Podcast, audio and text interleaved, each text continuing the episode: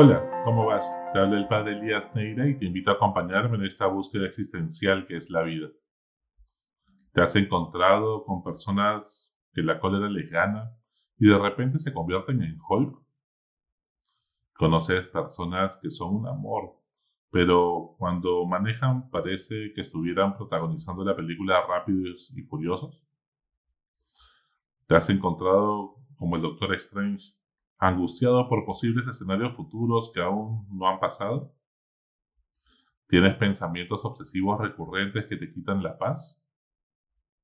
¿Estás resentida con Dios o con alguna persona que te ha hecho daño en el pasado porque a veces recuerdas esos hechos sin poder encontrarles sentido, guardando rencor, resentimiento en tu corazón? Si alguna de estas preguntas has respondido que sí, entonces este podcast es para ti. En el Evangelio de hoy Jesús nos da su paz, esa paz que genera alegría para celebrar la vida agradeciendo a Dios todo lo que ha hecho con nosotros, todo lo que nos ha regalado, y también coraje para enfrentar la adversidad sin angustia, construyendo un mundo mejor. ¿Tienes paz en tu corazón? La paz es distinta a la tranquilidad. A la tranquilidad Jesús le llama la paz de los sepulcros, porque en el cementerio nadie se pelea, sin embargo todos están muertos. Nadie busca el bien común. La paz es la serenidad que uno siente en su interior, producto de la integración armónica de tus deseos y motivaciones en coherencia con tu propósito trascendente. La paz no evita los conflictos o los problemas ni los oculta, no los evade, sino que los enfrenta y busca solucionar de manera ética. La tranquilidad, por el contrario, es la ausencia de conflictos y problemas, producto de la evasión y la resignación. Uno puede estar en paz en medio de una batalla si cree que su causa es justa, y al mismo tiempo no está tranquilo. Y es así. Cuando también uno puede estar tranquilo siendo indiferente con un grupo de personas que sufren y no tener paz interior. En donde haya dos o más personas interesadas que buscan el bien común o incluso sus propios intereses, habrán conflictos. Evitar los conflictos buscando nuestra tranquilidad puede volvernos indiferentes e indolentes, pero alimentaremos monstruos que tarde o temprano saldrán de nuevo de nuestro inconsciente, quitándonos la paz, entre comillas. ¿Qué cosas te quitan la paz? En primer lugar, muchas veces nos quita la paz las expectativas que tenemos sobre nosotros mismos. No aceptamos algún aspecto de nuestro físico, de nuestra personalidad, de la familia que tenemos, de nuestra historia personal. Vivimos comparándonos en distintos aspectos con otras personas y envidiándolas siempre vamos a encontrar personas que tienen más y personas que tienen menos. Depende si quieres ver el vaso medio lleno medio vacío. Lo cierto es que Dios le da a cada uno lo que necesita para su misión en, en semilla. Ya tú tienes que colaborar con tu esfuerzo y dedicación para que esa semilla crezca y dé fruto. Acéptate como porque Dios te ama así como eres. Deja de comprarte sin compasión. No te juzgues que Jesús tampoco lo hace.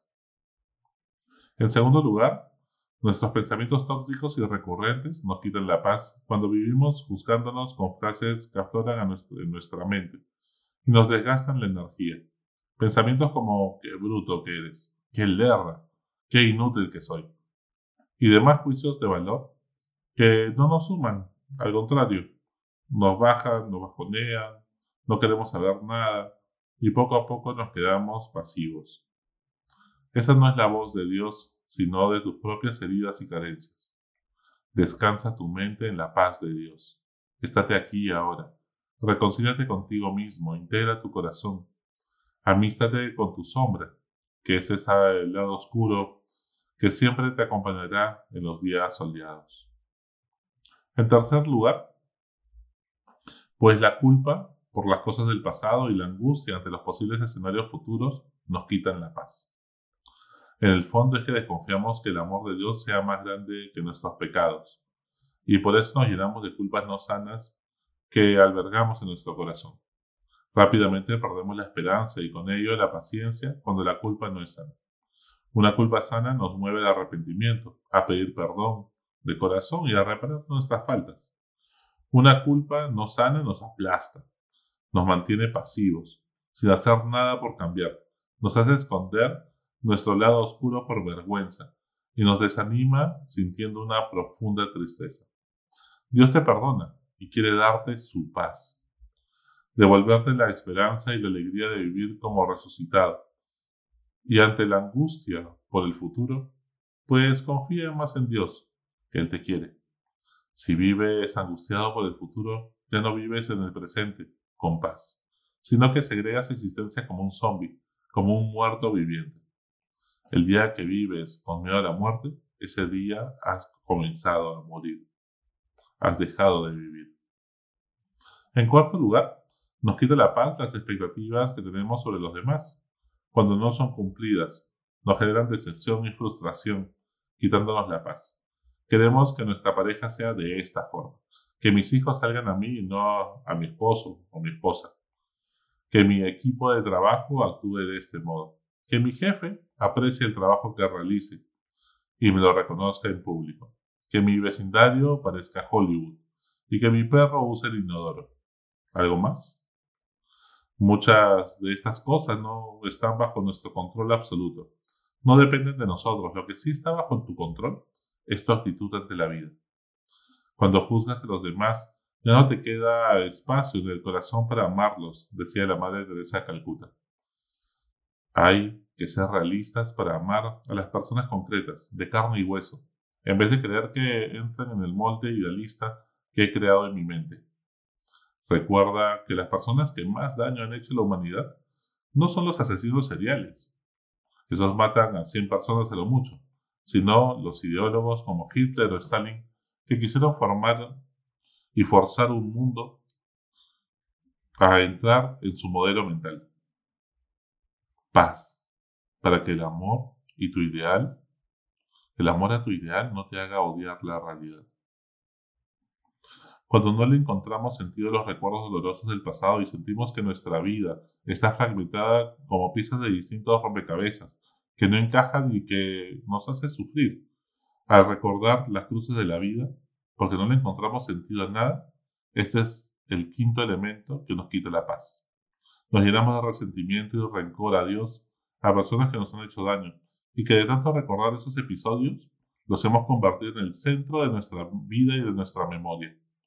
No vale la pena vivir con una carga tan pesada. Jesús hoy te regala su paz para que vivas más ligero de equipaje.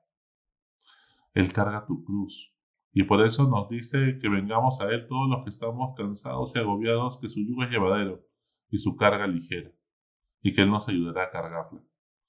No te sientas solo ante tu cruz, no estás solo ante los problemas de la vida. Tu autosuficiencia te hace creer eso, pero Jesús siempre ha estado allí.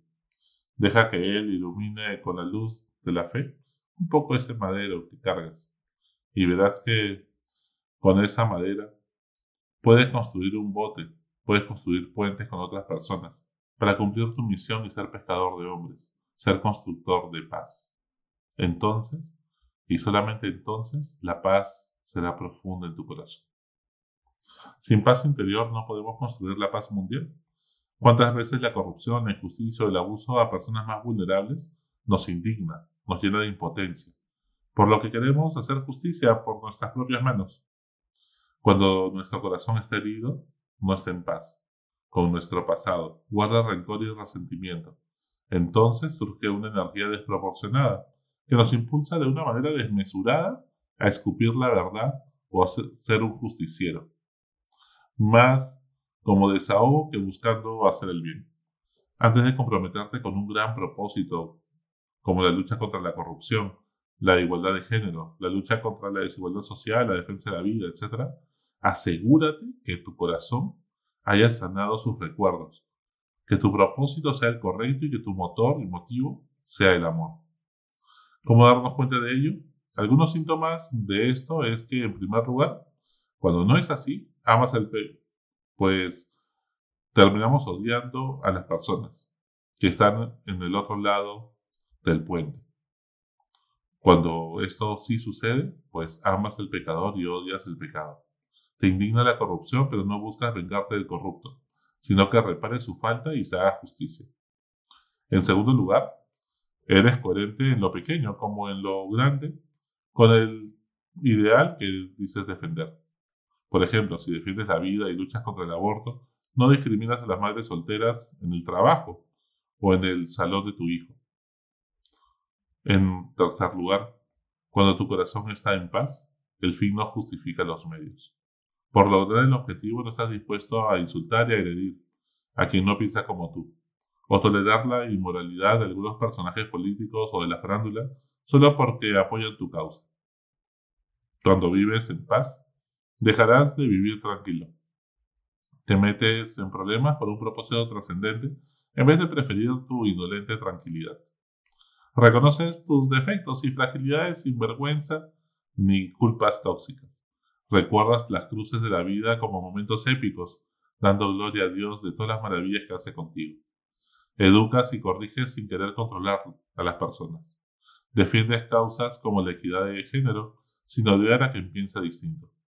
Construyes la paz con todos sin discriminar entre buenos y malos, puros y impuros. Exiges justicia sin ser, sin de venganza. Sigues a Jesús sin fanatismos inquisidores. Solo entonces tienes una paz interior que te hace vivir con coraje y con alegría. Hasta la próxima. Sigue buscando que Él te encontrará.